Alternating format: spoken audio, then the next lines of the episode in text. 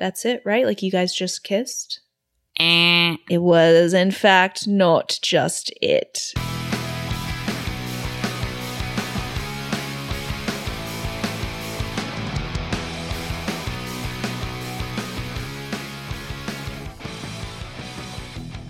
Hello, hello, hello. Or should I say, hey, Upper East Siders. Oh my gosh.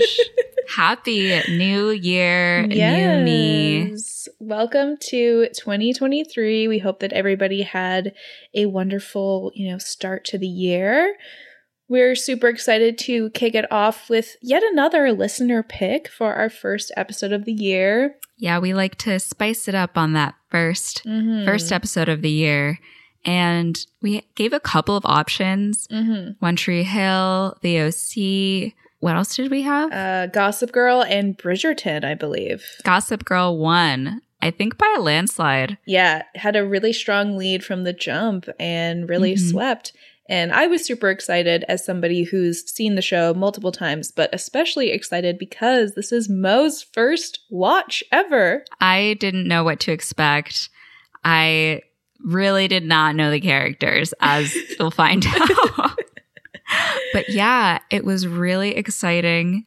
There's so much going on in this pilot episode. Yes. I was like shaken at every turn. It's very juicy. So I remember watching it for the first time when I was, I believe, in like seventh, maybe eighth grade. And I had obviously, like, you know, heard about Gossip Girl out there in the world. It was like, oh, this show, it's so like scandalous and it's so bad. And I was obviously intrigued as a middle school girl. Of course. So I was sitting in my mom's classroom after school one day because my mom was a kindergarten teacher at like the same school that I went to. And she was in a meeting, and I went onto some like random streaming site that streamed like every single episode of Gossip Girl. And I watched the pilot, and I was like enthralled. I needed to know what happened next. I think at that point, there was maybe only like six episodes out. So I like watched all of them but I had to watch them in secret because I like definitely was not old enough to watch the show, No, and my mom not. would not have allowed it. So I did have to watch it in secret. But yeah, I was hooked. I can see why, because now after this first episode, I'm like, okay, but what happens? And then I, you also see them like going around New York, and I'm like, oh, Yeah. the city. Like, if I watched this, well, I guess I didn't watch in high school, but I feel like if I was something I'd gotten into, it would be like, ah, like that's where I want to be. That's where I want to Mm. go. Yeah. We were just looking at some fun facts, and one was that when the show was criticized by the Parent Television Council for being mind blowingly inappropriate and every parent's nightmare, they use those phrases for promotional posters. Yeah. they were so good. It was like pictures of like them making out or like any sort of steamy scene. It would be like mind blowingly bad or like so like terrible. Um so terrible. it's a great It's so campaign. awful. It was so like salacious. My God. Like they're all minors, but Absolutely. Sure. yeah, it is crazy like watching it now that I'm older than them. I'm like these children, they're like 15 years old drinking martinis at a I know. at like a cocktail bar. That's wild. I guess that's when you have like money. You're just like you walk in and they're like, "Oh, Miss van der Woodsen in the Mhm. penthouse suite. Like, what are we gonna do? Say she can't have a drink? no, we're going to call the cops? Absolutely not. No. Um it did make me think about so you watched Matt James season of The Bachelor, right? Yes. Yeah. So you remember Kit, like the blonde who's like 22. Oh, yeah. Um, her mom is like the founder of Tory Burch or something. I Her forgot. mom is Cynthia Rowley. Cynthia Rowley. Mhm. So, like, incredibly famous designer. She grew up, I think, in like the West Village, like, you know, very charmed life Miss Kit has lived. And I was listening to a podcast that she was on, and she was talking about like, since she grew up in New York and like a very wealthy environment, that she's like, yeah, like I started going to clubs when I was like 14. So by the time I got to college, I was like, been there, done that, like already had my partying phase. And I'm like, that's crazy. yeah. So wild. Native New Yorkers really like have lives that are like so many stories to tell, you oh, know? Oh yeah, definitely. And I mean, I guess like growing up in Singapore when I was 14, like people would go to clubs and stuff, but that was a little bit less outlandish to me just because the drinking age is 18. Right. So it's like a little bit closer in age. I mean, it's definitely like insane. 14 year olds should not be in nightclubs with adults. But if you're like 15, 16 in a club that also has like 18 year olds, it doesn't seem quite as bad as like in the US where the drinking age is 21, where I'm like, Yeah. Ugh. I mean, I remember when we were freshmen and they would not even check our IDs or glance at them. I remember once, I think one of us held up our actual ID or like even like a, a school ID, like something stupid, yeah. and they would just glance. But Mhm. it's been so different. I would say like after our freshman year, there was like a really big crackdown. oh, definitely. Yeah. They they started getting pretty strict. I I never had a fake taken away, but I definitely saw other people's get taken away and I'm like, ooh, damn. But I'll never forget the time I used my fake in front of my parents. yeah. I don't know what possessed me.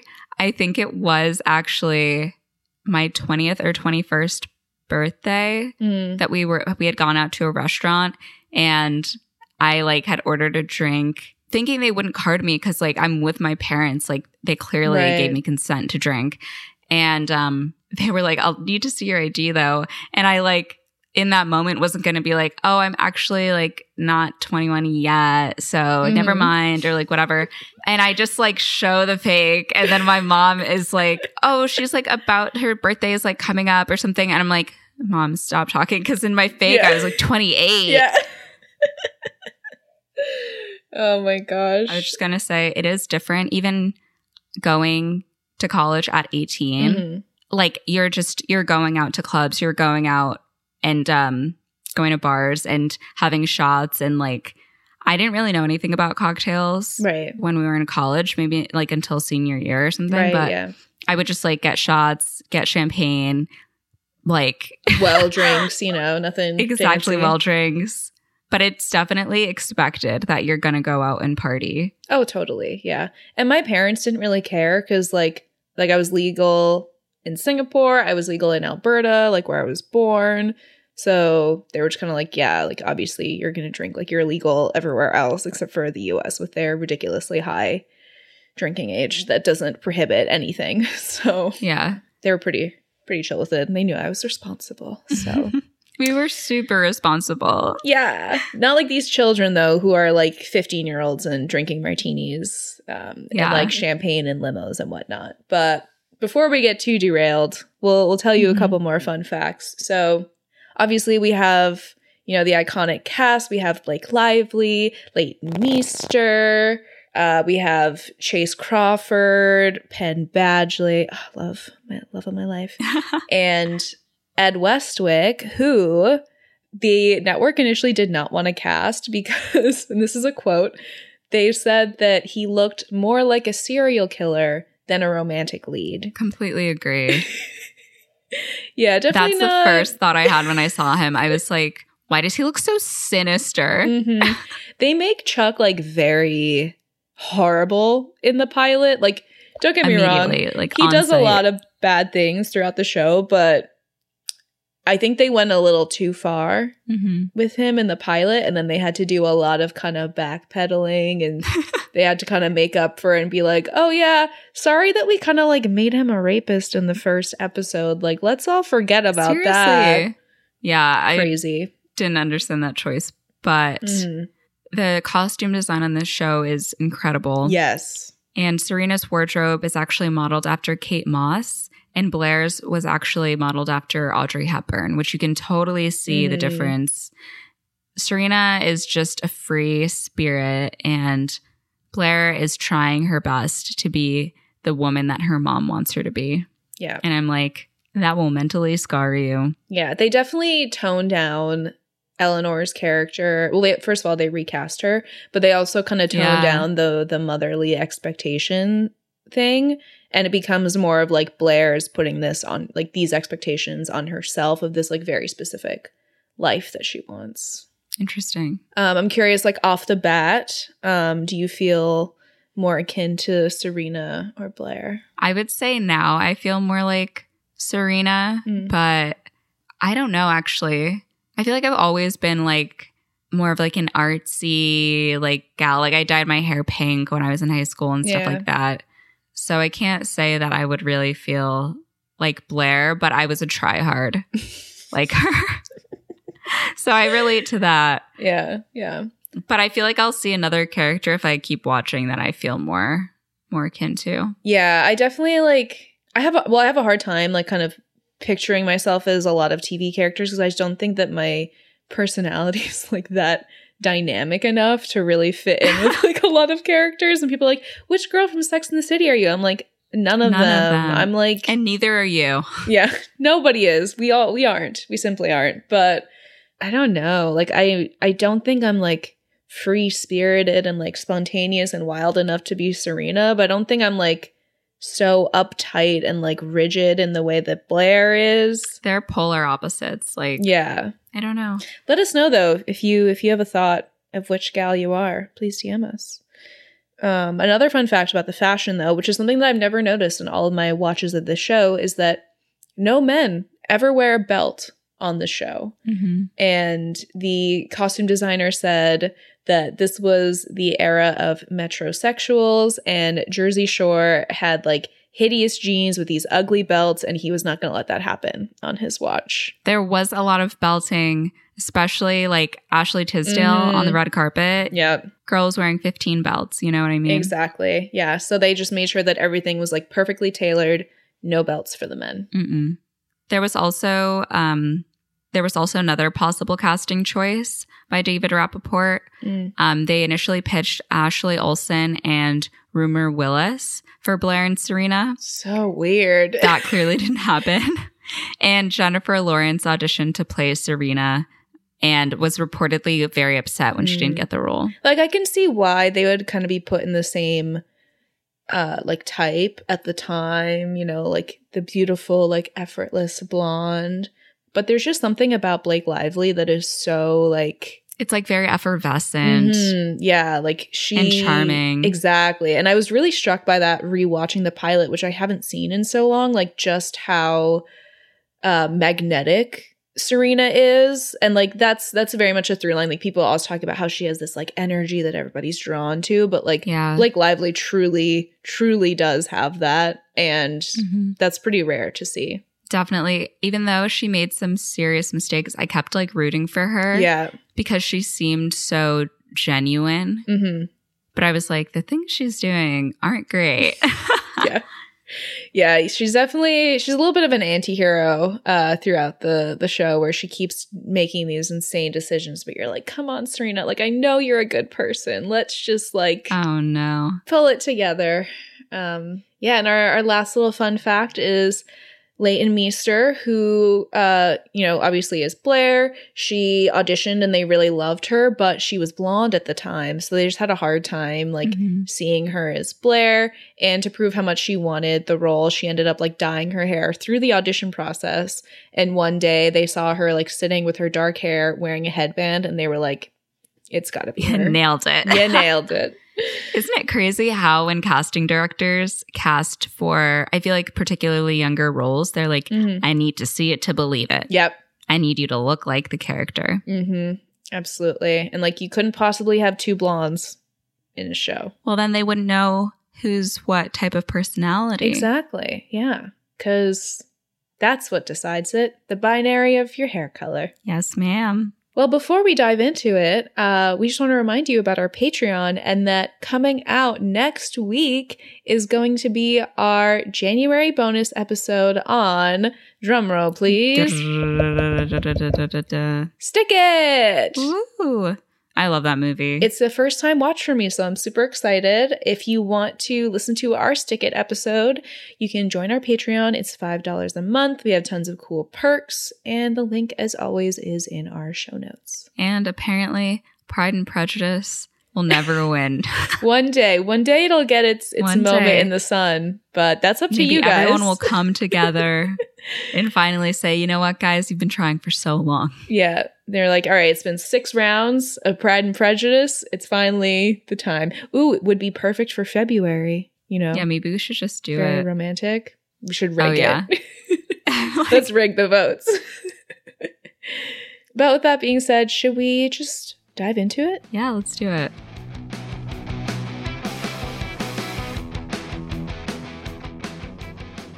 Immediate 2007 bop, Young Folks comes on. Serena van der Woodsen sits on a train going into Manhattan and arrives at Grand Central. Oh my. Hey, Upper East Siders, Gossip Girl here, and I have the biggest news ever. Spotted at Grand Central, bags in hand, Serena van der Woodsen. Ooh. So Serena's back. Who is she? Where has she been? I don't know, but apparently Gossip Girl is excited to spread the news. Mhm. And we find out that a year ago, Serena mysteriously disappeared from the city to go to boarding school, and now she's back.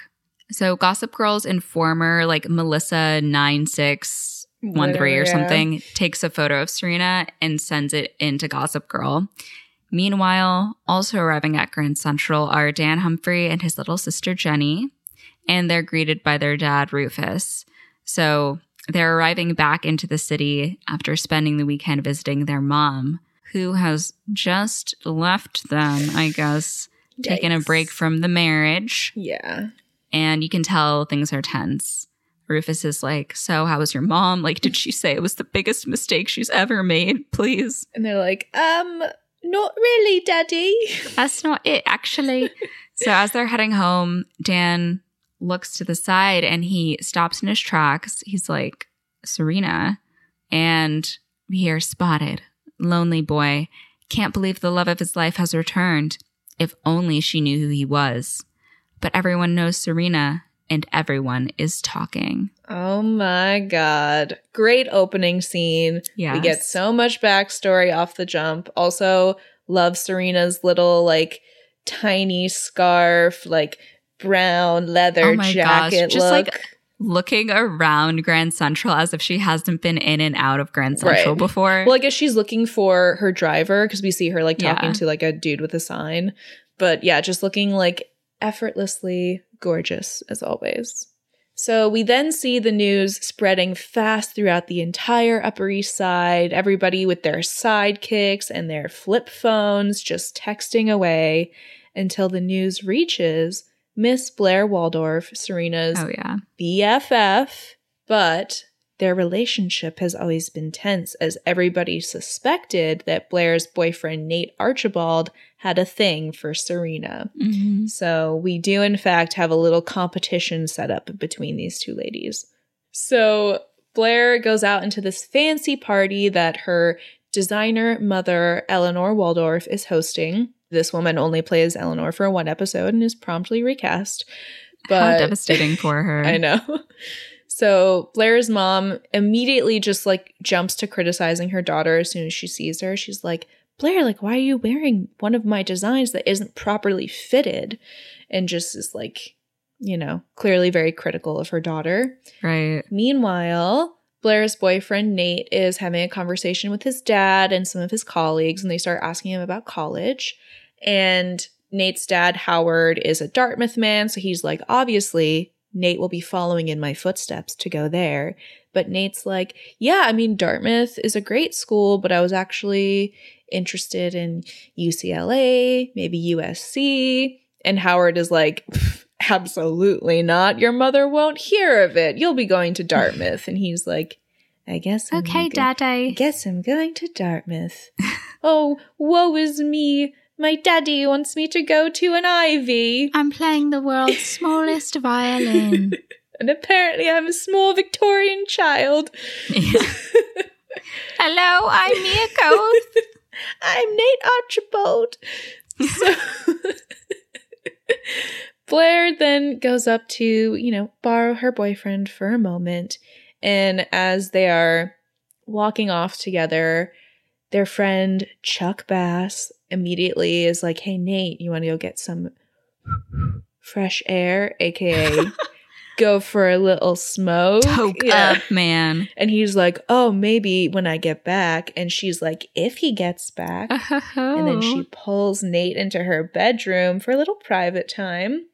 So Blair, upon hearing the news that her bestie is coming back to town, is like, okay, Yeah. I gotta fucking seal the deal with Nate. So she starts like seducing him. She is ready for them to have sex for the first time ever. Yeah. And he's like, Whoa, like, are you sure? And she's like, Yeah, let's do it right now. And while they are getting it on, um, news spreads through the whole party about Serena's grand return. So a little bit later, Serena arrives at the Waldorf apartment, and Blair is making out with Nate, telling him that she loves him, always have, always will. And he's like, Oh, I love you too. They make out. Yeah, yeah, love, love you too, babe. right, right, right. He's not very loving towards her, I would say. No, They don't have a ton of chemistry. no, definitely not. I mean, personally, like, I never really got the Nate appeal. Like, he's just so bland to me. Like, he's definitely Yeah. I mean, apart from, you know, what we see that he's done in the pilot, he's definitely like the least problematic of everybody. He's like the nicest, um, but just like so boring. And I don't, Yeah. I don't get the Nate appeal. I was always a Dan girly, so I see the Dan appeal, Yeah. even just from the first episode. So. yeah. But Eleanor knocks on Blair's door and she's like, Serena's here. And Nate is like, got a blast. and Blair's like, you know, no, Serena's at boarding school and just tries to get them back to like having sex. No. But he's already like, oh, we should we should go say hey and like puts on his pants. I'm like, that's not okay, a good sign. red flag Yeah. for sure. So Serena walks through the party as we hear everyone speculating about whether she was pregnant or went to rehab. And Serena goes and finds her mom, Lily, and they hug. And she's like, Where is he? Did they let him out yet? Ooh. And we don't know who she's talking about yet. But Lily's like, We shouldn't discuss that now. You know, I figured you'd want to see your friends.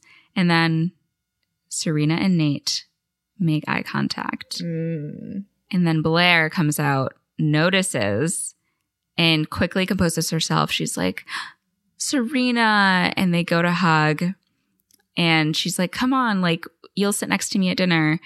But Serena's like, actually, um, I have to go. I- I'm just not feeling well. She's like, um, I have to go. I'm not feeling well. I have to go. I'll see you at school tomorrow. There's this like TikTok that I saw of a compilation of every time Serena says, I have to go. Because she says it constantly through the whole series. She's like, I have to go. I have to go. I, I, I have to go. Like all the time. She's always rushing off somewhere. I just seen a lot of TikToks of her being like, Chuck, Chuck. Chuck. Blair goes up to Kati and Iz, and she's like, "Oh, well, Serena must be back for good then."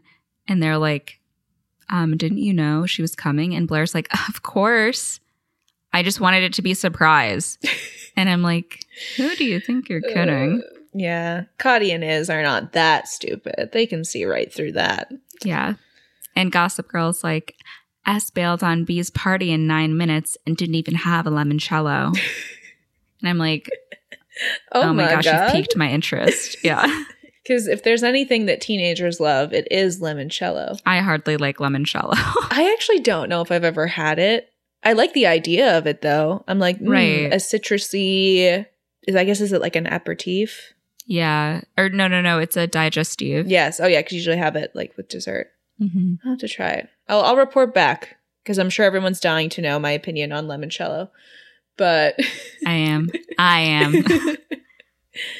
so we hear another little gossip girl uh, voiceover, and she's like, "Oh, Serena is the bad girl turned good." And that's where we see where Serena has run off to, and it's not home. She's actually gone to an outpatient facility called the Ostroff, Ostroff Center. Yeah, the Ostroff Center to visit her brother, Eric. yeah. So in the morning, uh, Serena has fallen asleep at Eric's bedside on the little couch, and he wakes her up and they talk a little bit. And she's like, Oh, Eric, I've been such a terrible sister, but I'm so happy to see you. I'm so happy to be back. And they hug, and he's like, Yeah, I'm sure there's a lot of rumors about you being back. And she's like, There are, but none of them are about you. And he's like, Yeah, just like mom wanted. Speaking of, Miss Lily van der Woodsen walks in and you know, they have a little chat. Serena's like, "Actually, I was just going to ask the doctor if I could take Eric out to breakfast." But Lily's like, oh no, how about I'm just gonna go run and grab him a croissant. You two stay right here. She's like, I'm gonna grab him a croissant. A croissant. Yeah. So Serena is like really pissed off and she goes to actually confront her mom. And she's like, What? Did you just tell everybody that he's at some distant relative's house so you don't lose mom of the year? That is exactly what she's done. Lily wants to save face and couldn't possibly Yeah. fathom the idea that anybody know that her son is having like issues with his mental health. What we do learn is that Eric actually did attempt suicide, and that's why he's currently in this facility. So Lily tells Serena she doesn't know what it's like. She hasn't been here. She's been off at boarding school doing God knows what with God knows who. And Serena says that boarding school wasn't like that. But Lily is like, listen, I'm glad you're back, but you have no idea what it's been like here. So lots of tension between Serena and her mom as well. Mm-hmm. The whole family relationship is quite strained, and we see that play out um, through the the first half of the first season. Yeah. Neither Serena or Blair has a great relationship with their mom. Yeah. So we go to the Humphreys. Rufus asks Dan and Jenny, whose dad is cool, and then shows them this Rolling Stone magazine about the top 10 forgotten bands of the 90s. His band is number nine, mm. Lincoln Hawk. Yes, Lincoln Hawk. And Dan is like, clearly doesn't care. And Jenny is like, well, maybe he'd care if it was on Gossip Girl. Yeah, I saw you staring Mm. at that all night reading about Serena van der Woodsen. Oh, young Taylor Momsen. I know she looks so innocent. yeah. Meanwhile, Jenny's like working on these invitations, and her dad is like, What's that for? Turns out it is the Kiss on the Lips party invitations. And Dan is like, Are you are you going to that? Because I've never been invited to that.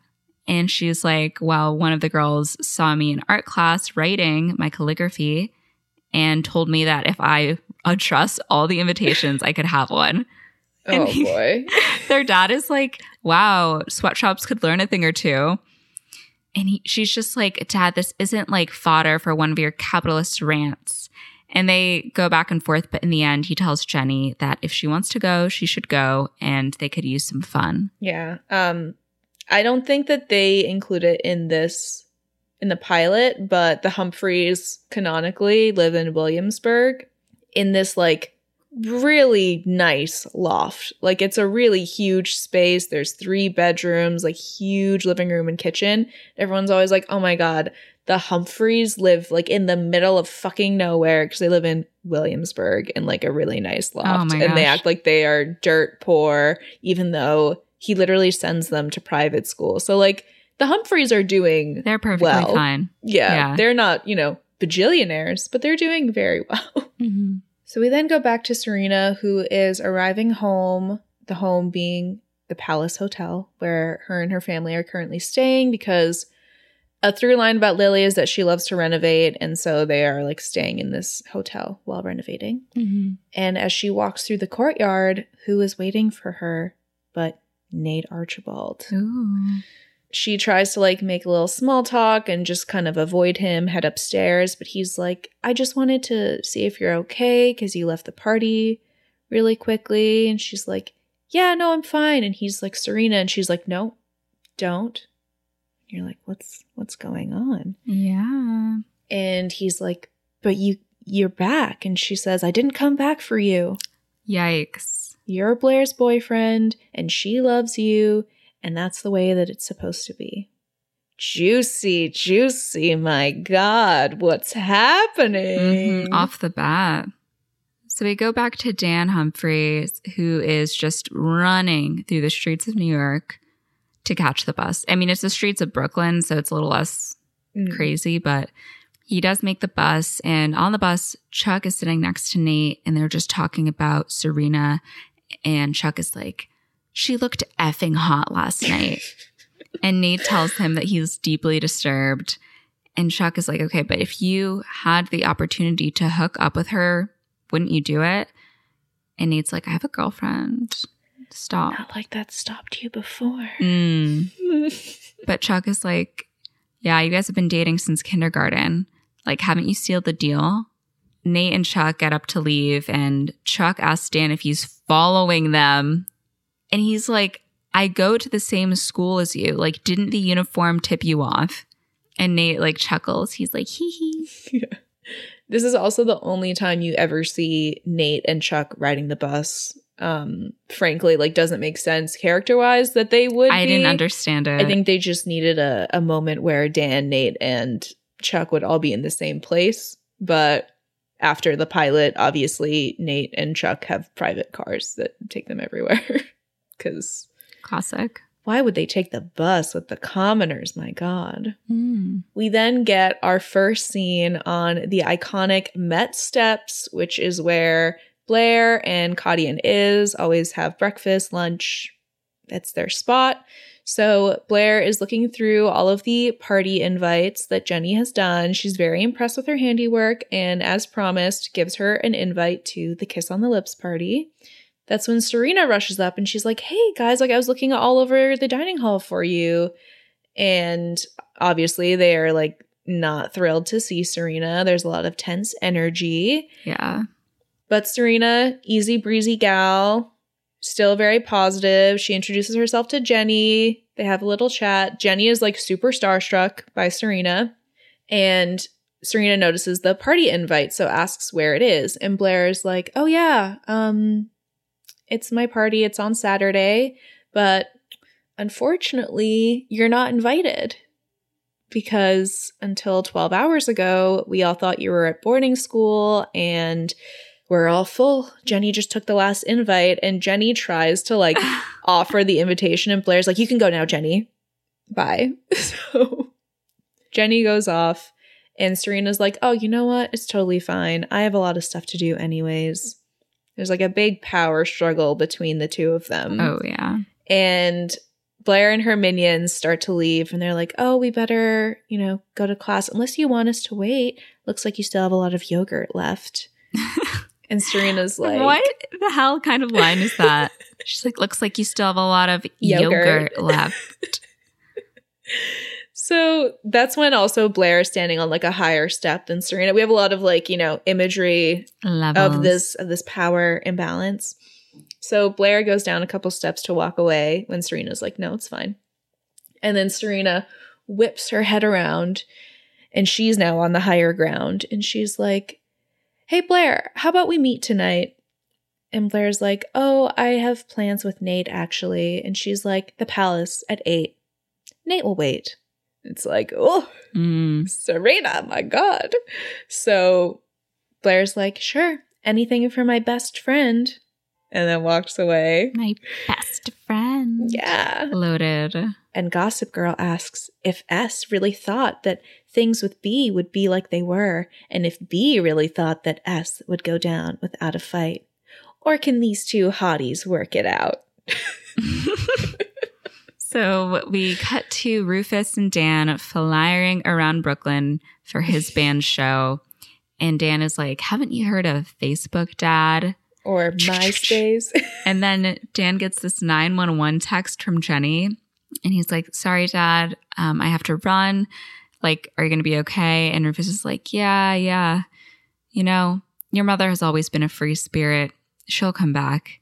And Dan is like, Oh, I, I meant the posters, but okay. Go off, King. Happy for you. Sure.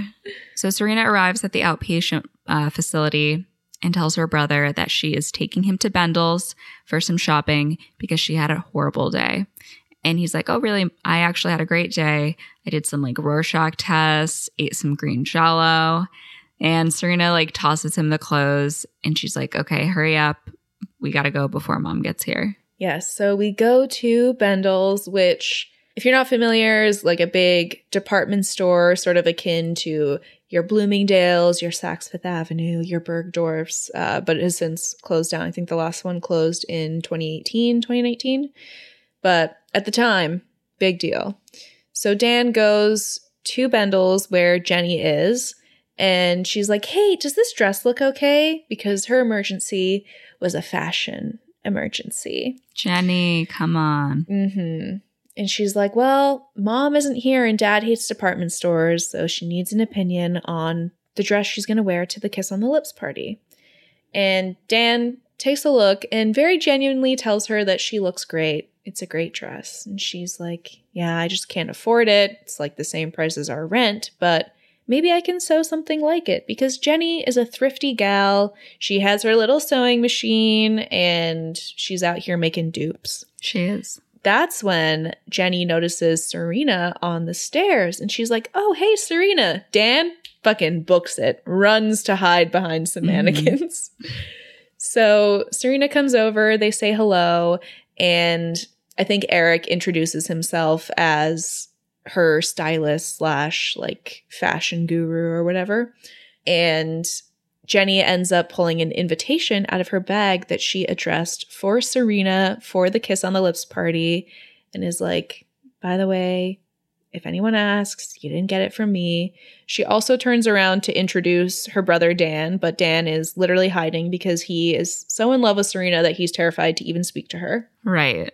So Serena thanks Jenny for the invitation. And as she's walking away, she's like, Hey, Jenny, that dress would look even better in black. And Jenny thanks her for the tip. Very nice, Serena. Serena is really like one of those people that is popular because they are like, well, not only because she's like beautiful and rich or whatever, whatever, but she is like genuinely very nice.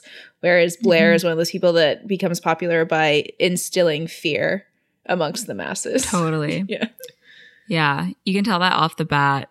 And it's really clear also that Blair is just so deeply insecure. hmm And I think Serena is too, but she's more just like unsure, it seems, of what she wants. While, Yeah. while Blair has a plan, but she doesn't know who she is. Totally. Yeah. Like Serena is more of like, I'm lost in figuring out my way. And Blair is like, I want this very specific thing and I'm not getting it. Yeah. They're both sort of directionless in different ways, though, which I think is like an Mhm. interesting parallel.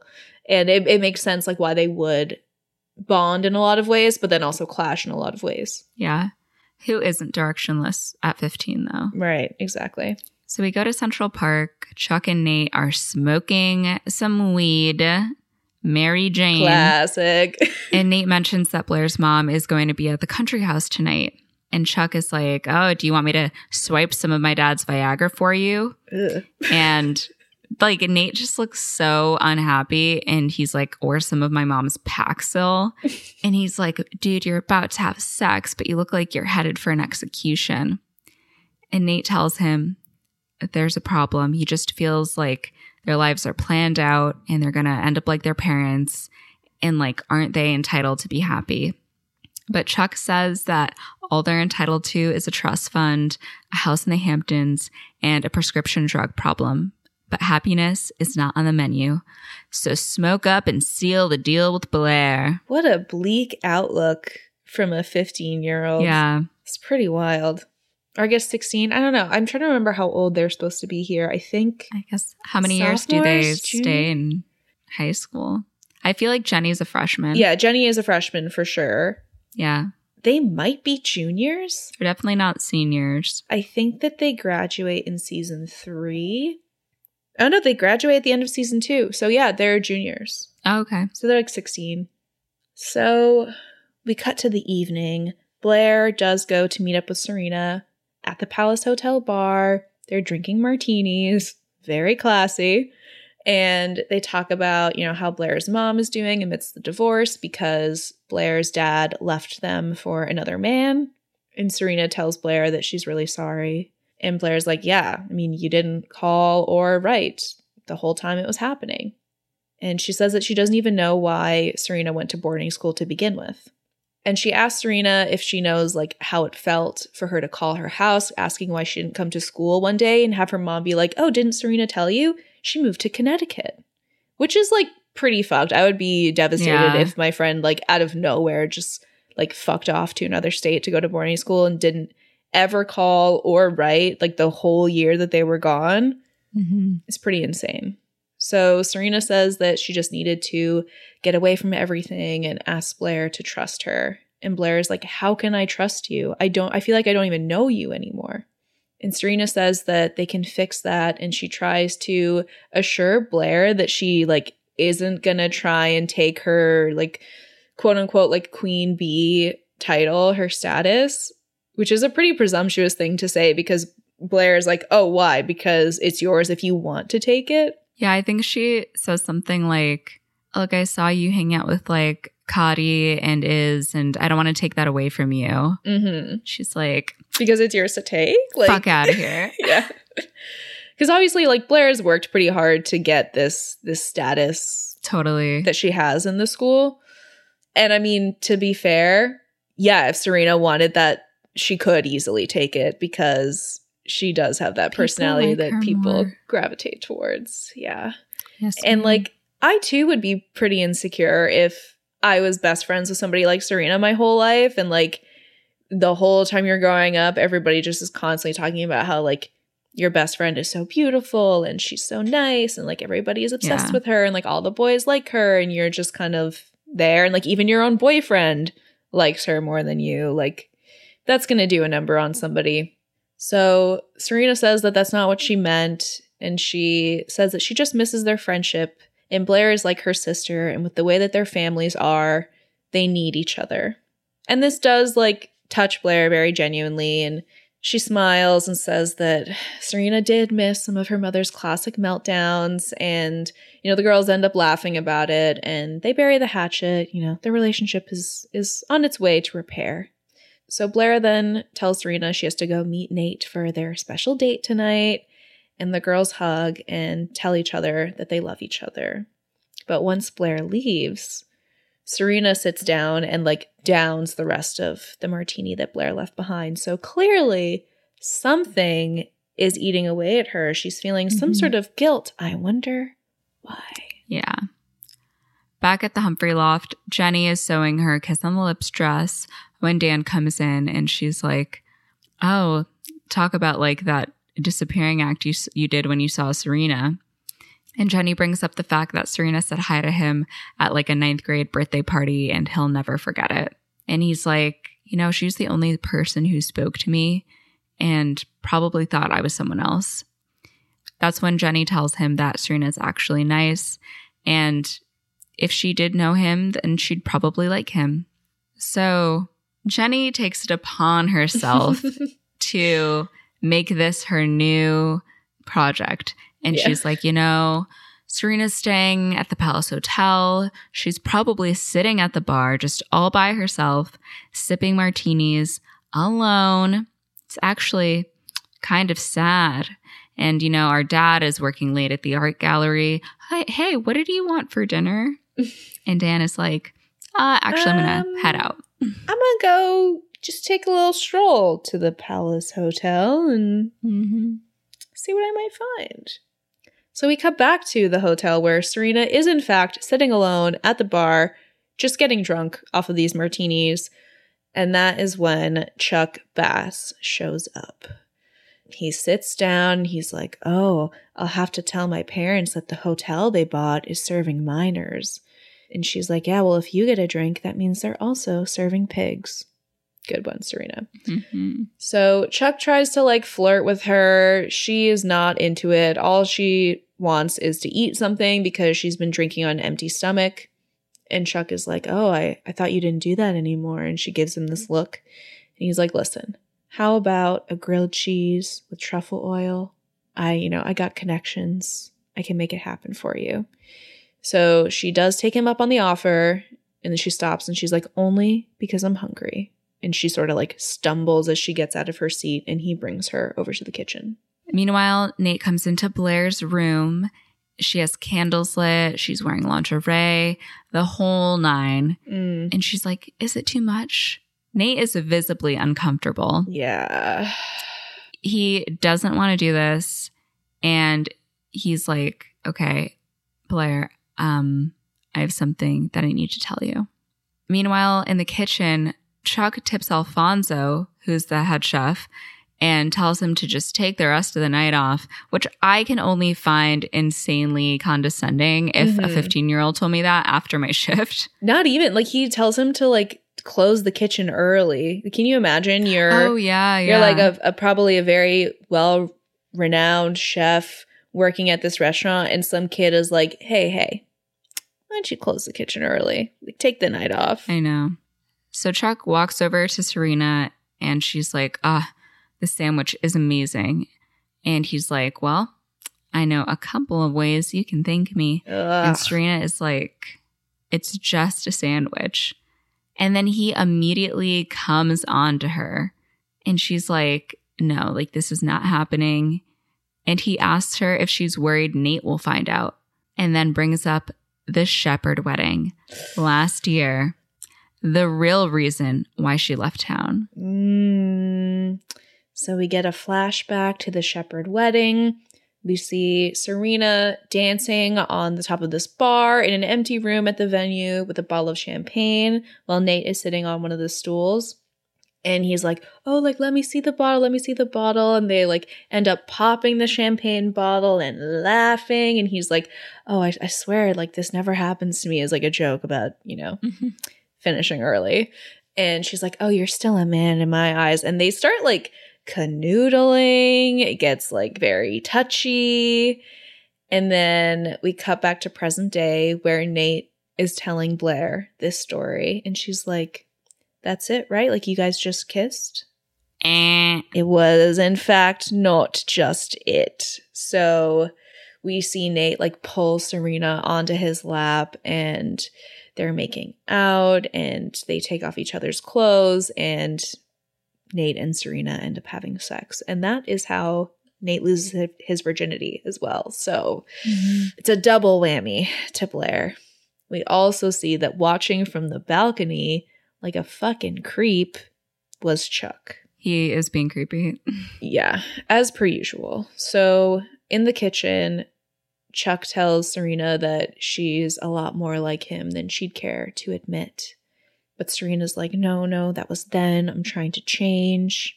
And he's like, well, I liked you better before. And he tries to start like kissing her and like forcing himself on her. Mm-hmm. She tells him to stop. Meanwhile, Blair fully like sobbing and she's like I I always knew. I knew there was something and she throws Nate out of her room. We then see Serena trying to fight off Chuck who is again trying to force himself on this woman. Yeah, pretty bold shit in the fucking pilot episode. Like, And it happens not once but twice. right, right. a serial predator. So she ends up like pushing him off and knees him in the ball so she can get away.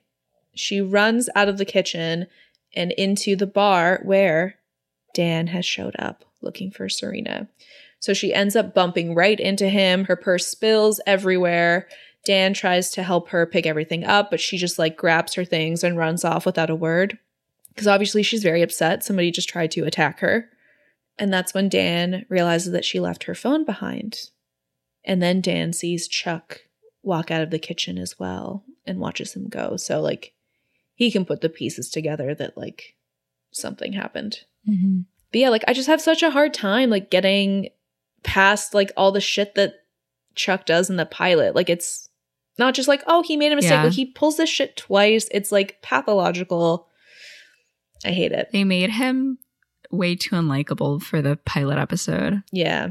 Yeah, and the uh, Gossip Girl voiceover says that just as S and B were building their bridge, it all came crashing down. So the next morning, Nate runs with his father, and his dad's like, "Oh, you're in a chipper mood. Like, what's going on? Did you have fun with Blair last night?" And Nate tells him that he and Blair got into a big fight last night, and his dad is like, "Always apologize, no matter if it was your fault or not." And Nate is like, you know, maybe it was for the best. And his dad stops in his track. And his dad asks if they broke up. And gets just like incredibly serious and tells Nate that Blair is a great girl and they've been dating since kindergarten.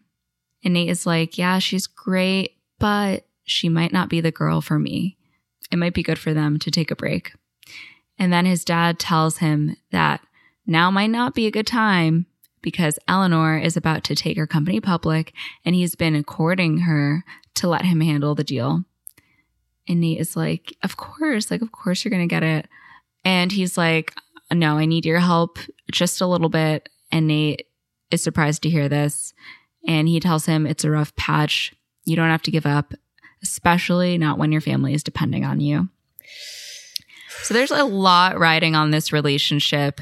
Yeah, it did remind me. So I used to I used to be a nanny and I worked for this family on the Upper East Side actually. And I remember the kid that I babysat, he had like a really bad day that day cuz there was this kid that was bullying him in his class, like was excluding him from games, like wasn't allowing him to play soccer with all the other boys, and like it was rough. It was rough, and this was like a pretty young kid, and he asked to like call his dad so they could talk about it, and he called his dad, and I was sitting in the room as he is like on the phone with his father, and the dad is like, "No, like you need to you need to apologize to this kid because his daddy is very important, and like you need to like." basically he tells he's telling his like child that he needs to keep the peace because this kid this bully's parents are like very important and like their colleagues type of thing so like That's a difficult position to put your kid in. And yeah it's also so fucked up that someone who's supposed to be your boss, who's supposed to be unbiased, could lay in on you or fuck up your career because their kid is a jerk. yeah Like that's insane. There should be some sort of like HR. Well i don't i don't know if they worked in the same company but like he's basically like this Right. this, per- this kid's parents are like very important and like we need to have a good like relationship with them so you That need to like keep being bullied essentially and like not make waves Like with you're not kid. going to be able to say anything. Yeah. Yeah. Which is fucked. Like it's so fucked. So we then go the next morning to the Palace Hotel where Dan is trying to return Serena's phone to the front desk, but the concierge is like very suspicious of Dan and is like, "Oh, well how do you know it's Miss van der Woodsen's phone if you didn't look through it? And like if you're not a guest at the hotel, then what were you doing here?" And he's like, "Whoa, like when Prince Charming found Cinderella's slipper, they didn't ask him if he had a foot fetish, okay?" And that is when Serena actually walks through the lobby. So the concierge is like, okay, uh, let's see if she knows you then. Like, Miss van der Woodsen, do you recognize this guy? And Dan is like, no, like, she doesn't know me. Nobody knows me. Like, it's fine. Don't worry about it. But Serena does recognize him. And she's like, hey, Yeah. yeah, from last night, right? I'm so sorry. Like, apologizes for bumping into him. Dan is shocked that she remembers him. Serena is also super relieved to see that he found her phone and she thanks him. Mhm. And of course, that is when Lily van der Woodsen walks into the lobby and she's like, Oh, Serena, I saw your invitation for Kiss on the Lips on your nightstand. I took the liberty of getting you a dress for the party tonight. And Serena's like, Oh, actually, I'm not going to go to the party. And Lily's like, What are you talking about? It's your best friend's party.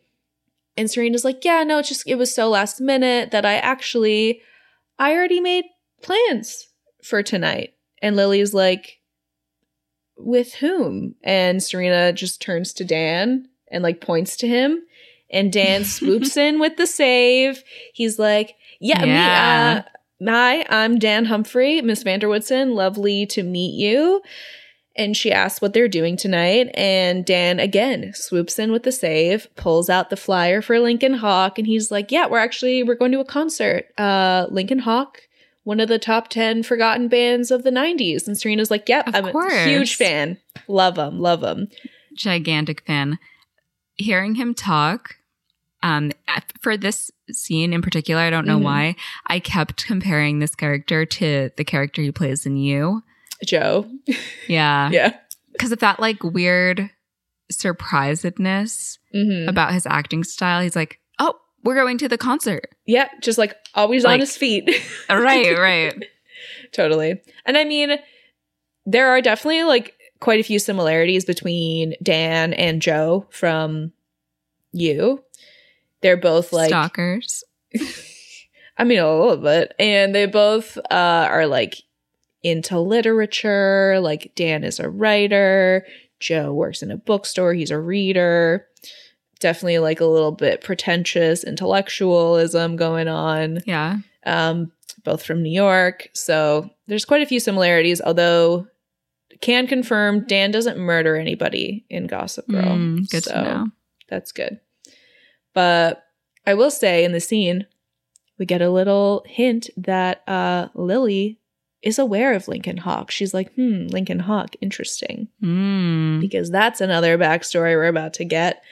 But she's like, oh, well, okay, the party would have been the perfect way to announce your return, but I guess I'll just have to uh, keep the dress for myself. And after Lily walks away, Serena thanks Dan, you know, for helping her out. He's like, oh, no problem, and starts to leave. And as he's walking away, Serena's like, so pick me up at eight? Ooh. And Dan is like, what? Like, He's oh like, it wasn't just like an oh my god, yeah. He's and then I do love this exchange. It's like very classic Gossip Girl, where he's like, "You really want to go out with some guy you don't know?" and she's like, "Can't be worse than the guys I do know." Oh my gosh.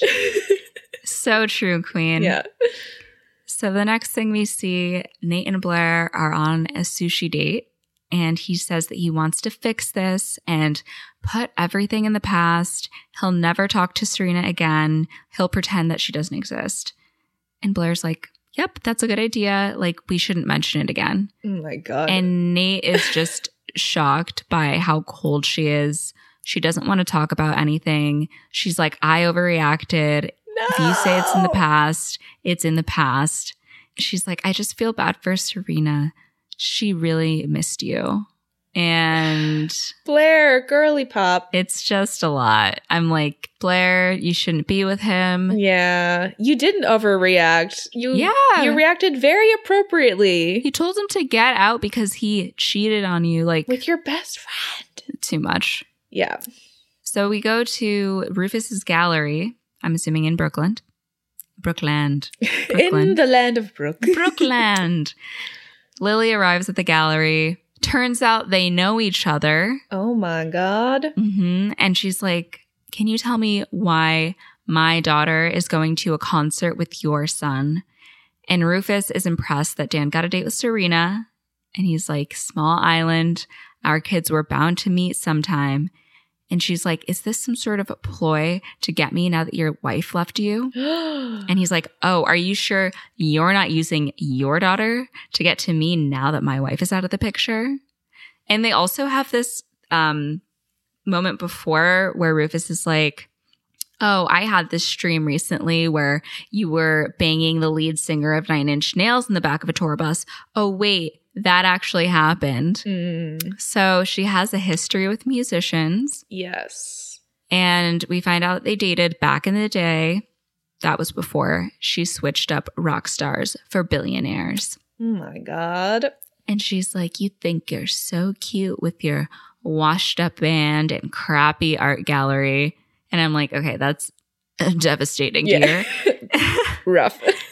and he's like, Yeah, not all of us have settlements from multiple divorces to sustain us. Mm.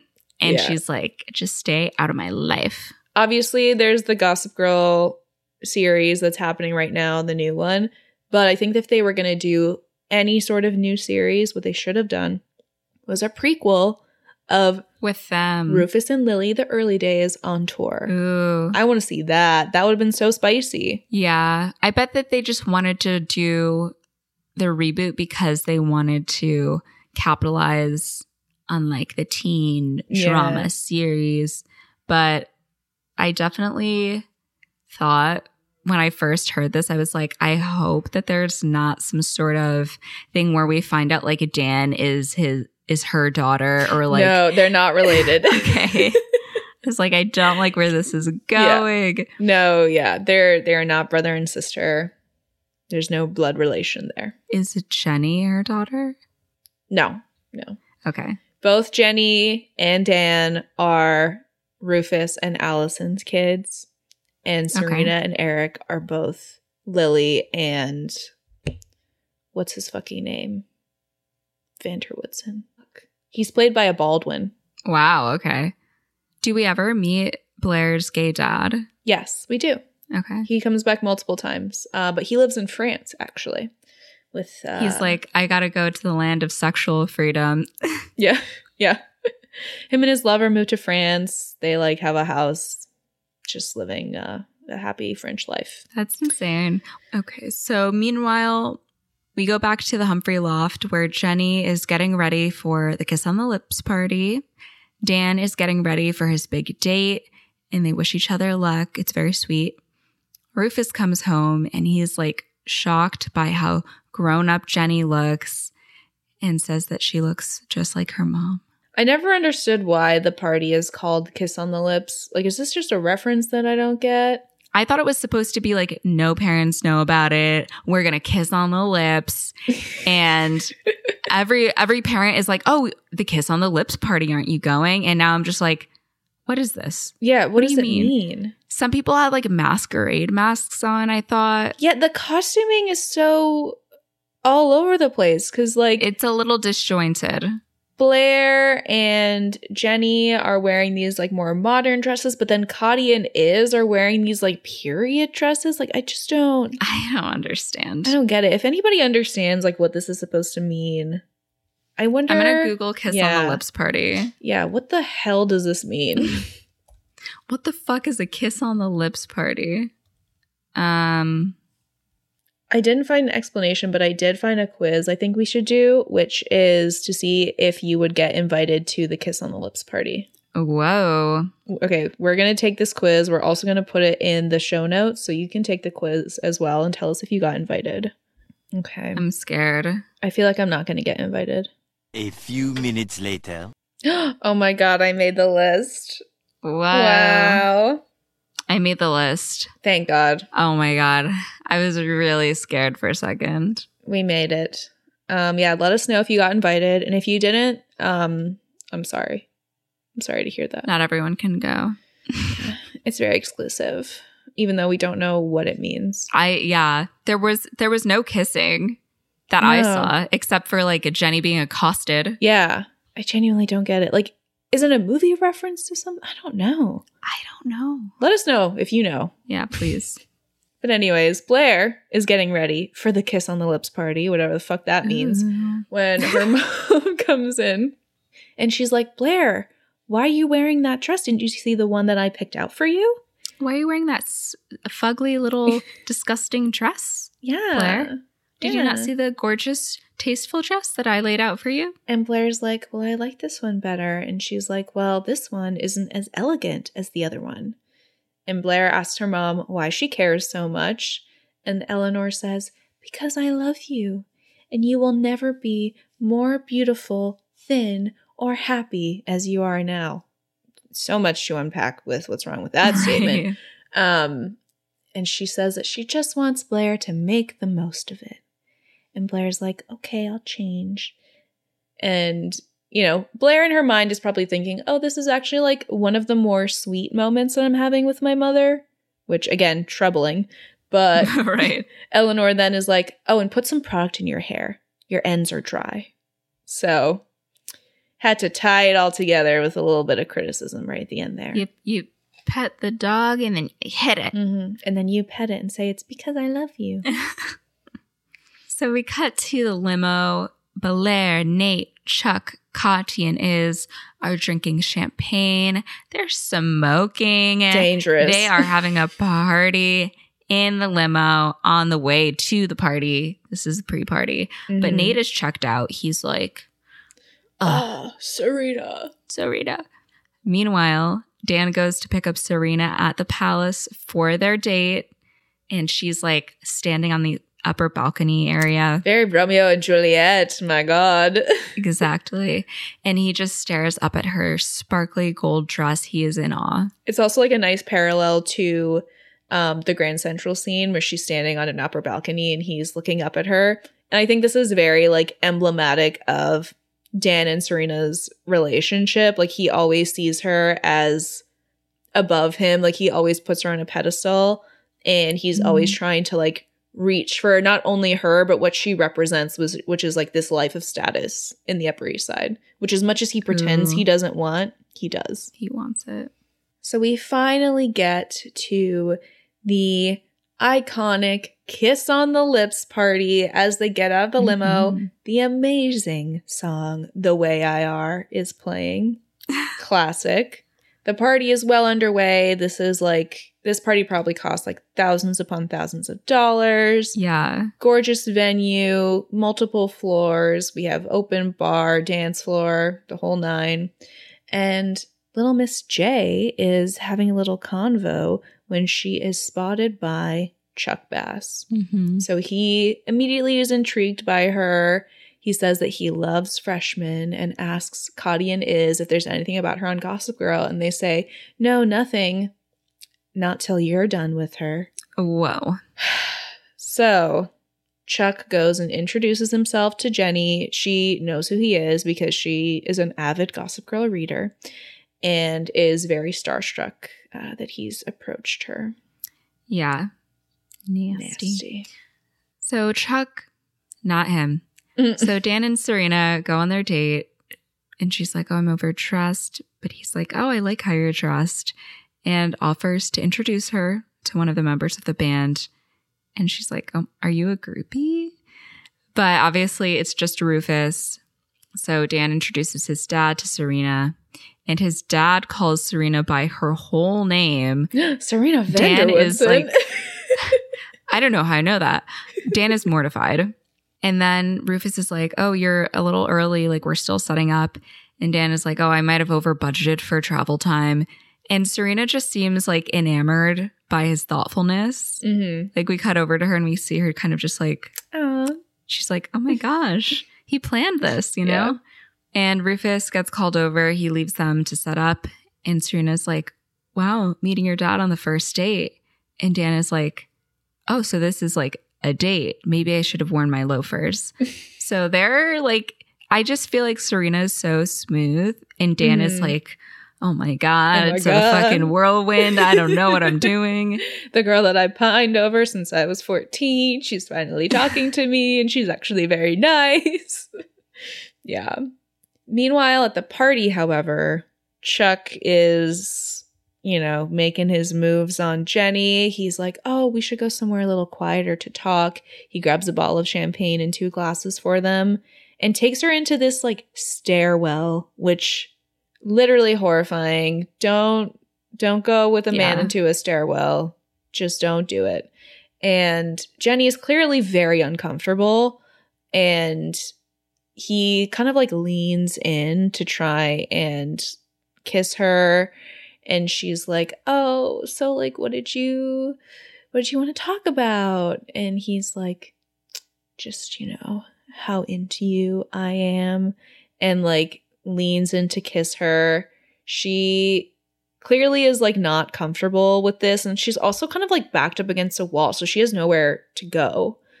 And Chuck does stop and he's like, I'm sorry, I'm sorry. Like, we don't have to do anything if you don't want to. Let's just start over. And she's like, Great, would love to start over. Like, let's just go back to the party. And he's like, No, wait, like, before we do, let's have a glass of champagne. And she's like, Okay, sure. Like, just one. And then she like pulls out her phone and starts secretly texting. Meanwhile, back at Dan and Serena's date, he holds the door open for her and she walks through and she kind of like catches him just lovingly gazing at her.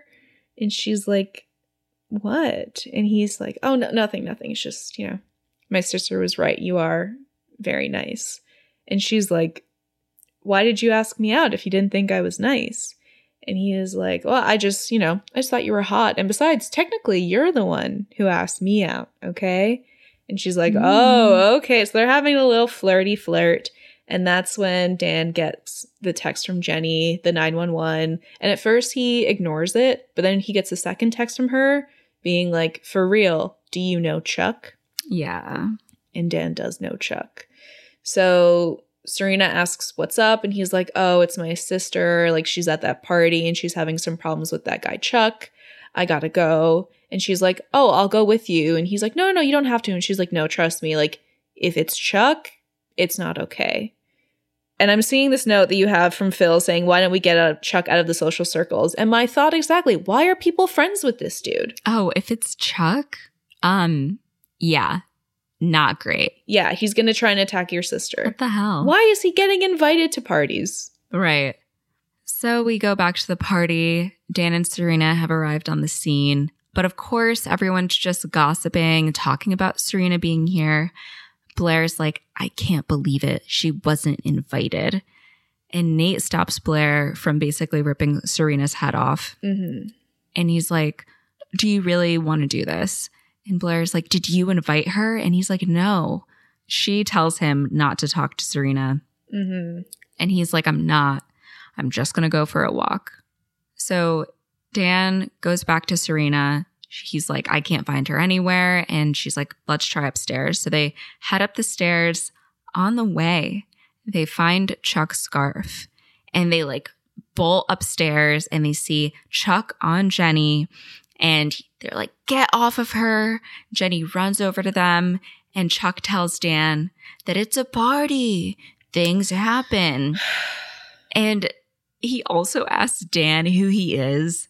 And Dan is like, How many times do I have to tell you I'm in your class and that's my sister? And he just punches Chuck in the face, Yeah. right in his nose. He's clearly never done this before because he's like holding his hand after. He definitely stumbles a little bit Yeah. after the blow. Yep. And Serena tells Chuck to never touch Jenny again.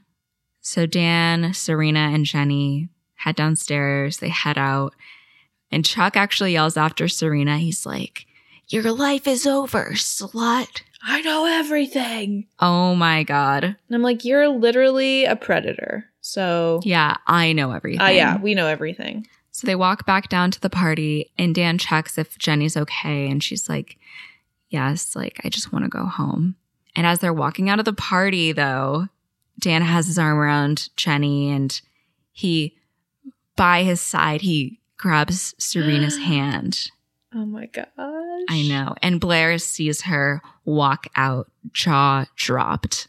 Hmm There's also like a little moment, um, and I like how they how they did this because it it doesn't waste time of like Serena having to like have a conversation to figure out that Blair knows. When Serena like walks into the party, there's the whole thing with Blair and Nate, and he's like, I'm just going for a walk. He walks like right past Serena, doesn't even look at her, and Serena and Blair share this look, and Serena immediately knows, like, oh, Yeah, she's Blair knows. Yep.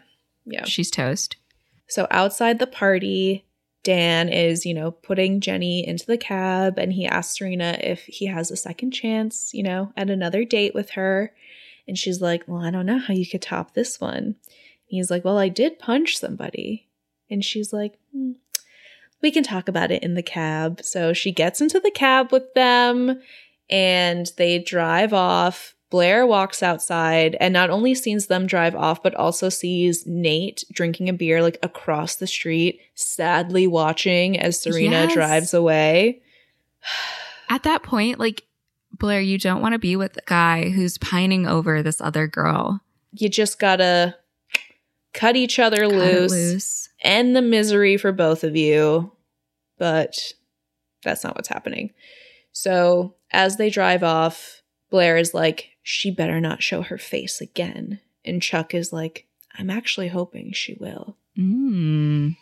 And in the cab, Dan puts his arm around Jenny, and then Dan and Serena, they share a look, they smile at each other, and Serena looks out the window. And I always think about this whenever I'm like sitting in a cab at night. I'm like, wow, I am Serena van der Woodsen. Oh my God. I am like, I am having my moment. And Gossip Girl says, spotted Serena making a heroic exit. Too bad for her, there's school on Monday. So until next time, you know you love me, Gossip Girl. Oh my God. And that's the pilot, baby. They really said, let's make a bang, you know? Yeah, it's a really strong pilot. Like, you get a solid sense of who everybody is and Mhm. a lot of very juicy, enticing drama. We get some new relationships unfolding as well. The Dan and Serena love story is, you know, only Right. just beginning. It's one of those things where I think about like acting class Yeah. and they're like, you know, what's different today? Like, why, like, basically, why is the story being told? Like, Mhm. what's different today than any other day? And it's like, Serena's back in town. Yes. And the premise just comes off so strong. And then the twists and turns with like Serena and Blair immediately reconciling, just like Mhm. halfway through the episode, and then ha- to have it all burn down. Yeah. Yeah. it it really is just like so emblematic of of what's to come this like tumultuous friendship, um, Mhm. the the secrets, the lies, the relationships, the gossip, the intrigue, the status, the drama. Like it really, it's all there. And we also get, you know, a little bit of humor. We get a little bit of some quirky little sarcastic quips from our Dan Humphrey. He actually has a lot of like really great lines, especially Oh yeah. in season one. So my question to you now is do you feel do you feel gripped? Do you feel like you would want to watch the whole show? What are, how are you feeling? I want to watch the show. Mhm. Here's so here's some things that I need to happen. I'm currently watching Friday Night Lights. I have like a season and a half left. Like I'm I'm really making moves here. Yeah, like I'm yeah. getting I'm putting in the work, you know. Mhm. I still am like trudging through the OC just because Phil and I watch together, so we have to find Mm. time that we Right. can both watch it. And I think there's another no, I just finished season 1 of White Lotus and I wanted to Mhm. watch the second season cuz everyone's talking about it cuz the Yes. finale just aired. Yeah. So I need to find the correct moment. I think Mhm. after I finish White Lotus and Friday Night Lights, Throw Gossip Girl on the docket. Yeah. throw Gossip Girl in there because I've been making my way through some shows. I'll just have it on in the background while I'm working. hmm And honestly, it's not as bad as I thought it would be. Like, I enjoyed the pilot, hmm but when I hear about it, I'm like, this just sounds so annoying. like, it sounds, the way that it comes off to me is like, oh my God. And then these, like, it's like sex in the city, but they're teenagers, but it's not at all. it's a totally yeah. different tone. hmm It's really dramatic. yeah. The music also great in this show. Yeah. lots they have like a really nice balance of some a little bit more like indie stuff but also a lot of like great pop moments um the fashion Mm-hmm. Yeah, is it's like in the unreal. OC. exactly Well, the OC has more indie movie. Yeah. Or the OC has more indie music. Yeah. But I did like the song choices. Like they really took me back. hmm definitely it's a beautiful little time capsule of like the late 2000s early 2010s hmm there's so much that happens. It definitely does, you know, get a little soapy at times, but like, you know, it's a teen drama. That's kind of the point. And we also do, you know, get kind of akin to the OC where we have a lot of like the adult storylines happening as well, like the Rufus and Lily stuff that goes on. There's also Mm. stuff with the other parents, although it's not quite as balanced as the OC, which I think really does a perfect job of balancing the adult storylines and the teen storylines. Yeah. The OC is just so well written. I know. It's I because I watched, you know, One Tree Hill hmm and I was like, the quality just decline like Yeah. drops off a slope.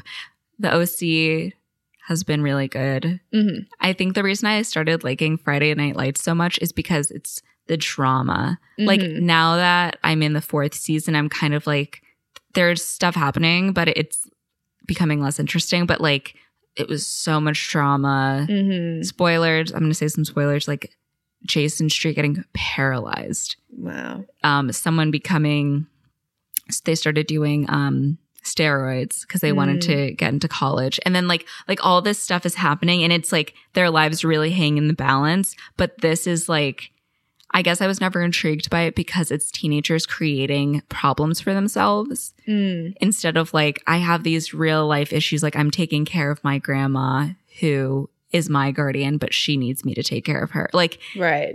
real people problems Yes. Yeah. I mean, it definitely is a lot of like, oh, let's watch like rich people do crazy shit. hmm But sometimes I like watching rich people do crazy shit. it was intriguing i Yeah. mean like they're just like so wild Yeah. They're and doing like, like crazy things. the thing that I I feel like we're missing in today's kind of like TV landscape. Although yes, we are in like, you know, a golden age of television, yada yada yada. I get that.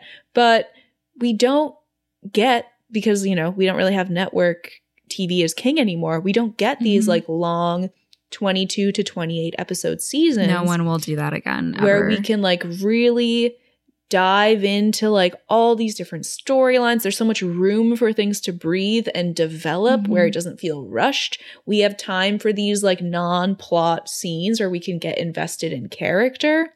Whereas now everything is like eight to 10 episodes and it's a year between seasons.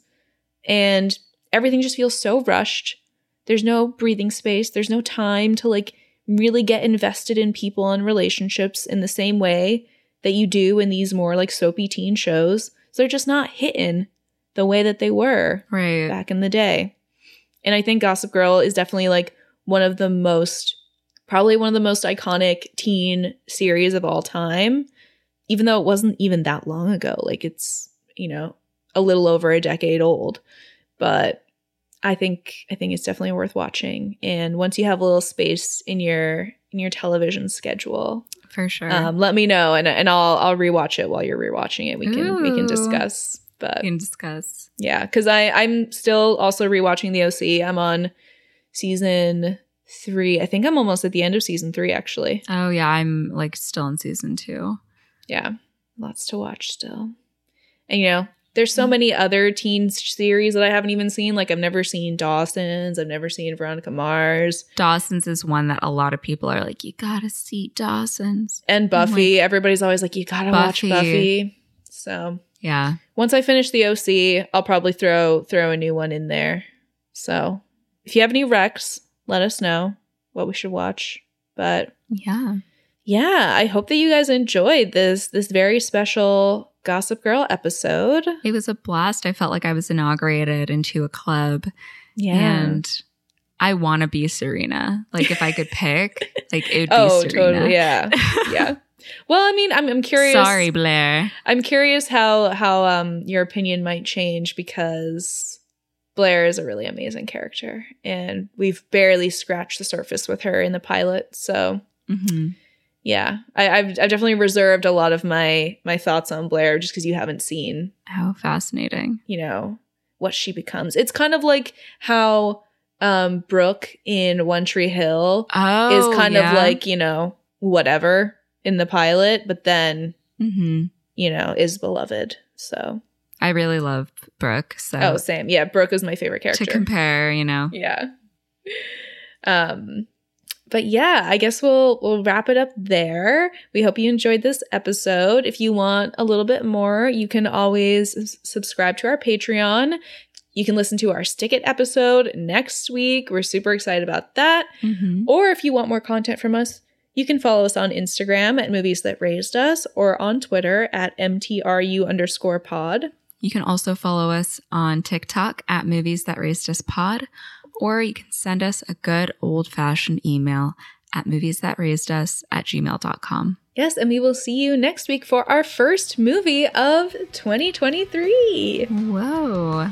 I'm Mo. And I'm Christina, and our theme song is by Garrett Schmidt. Bye. Bye.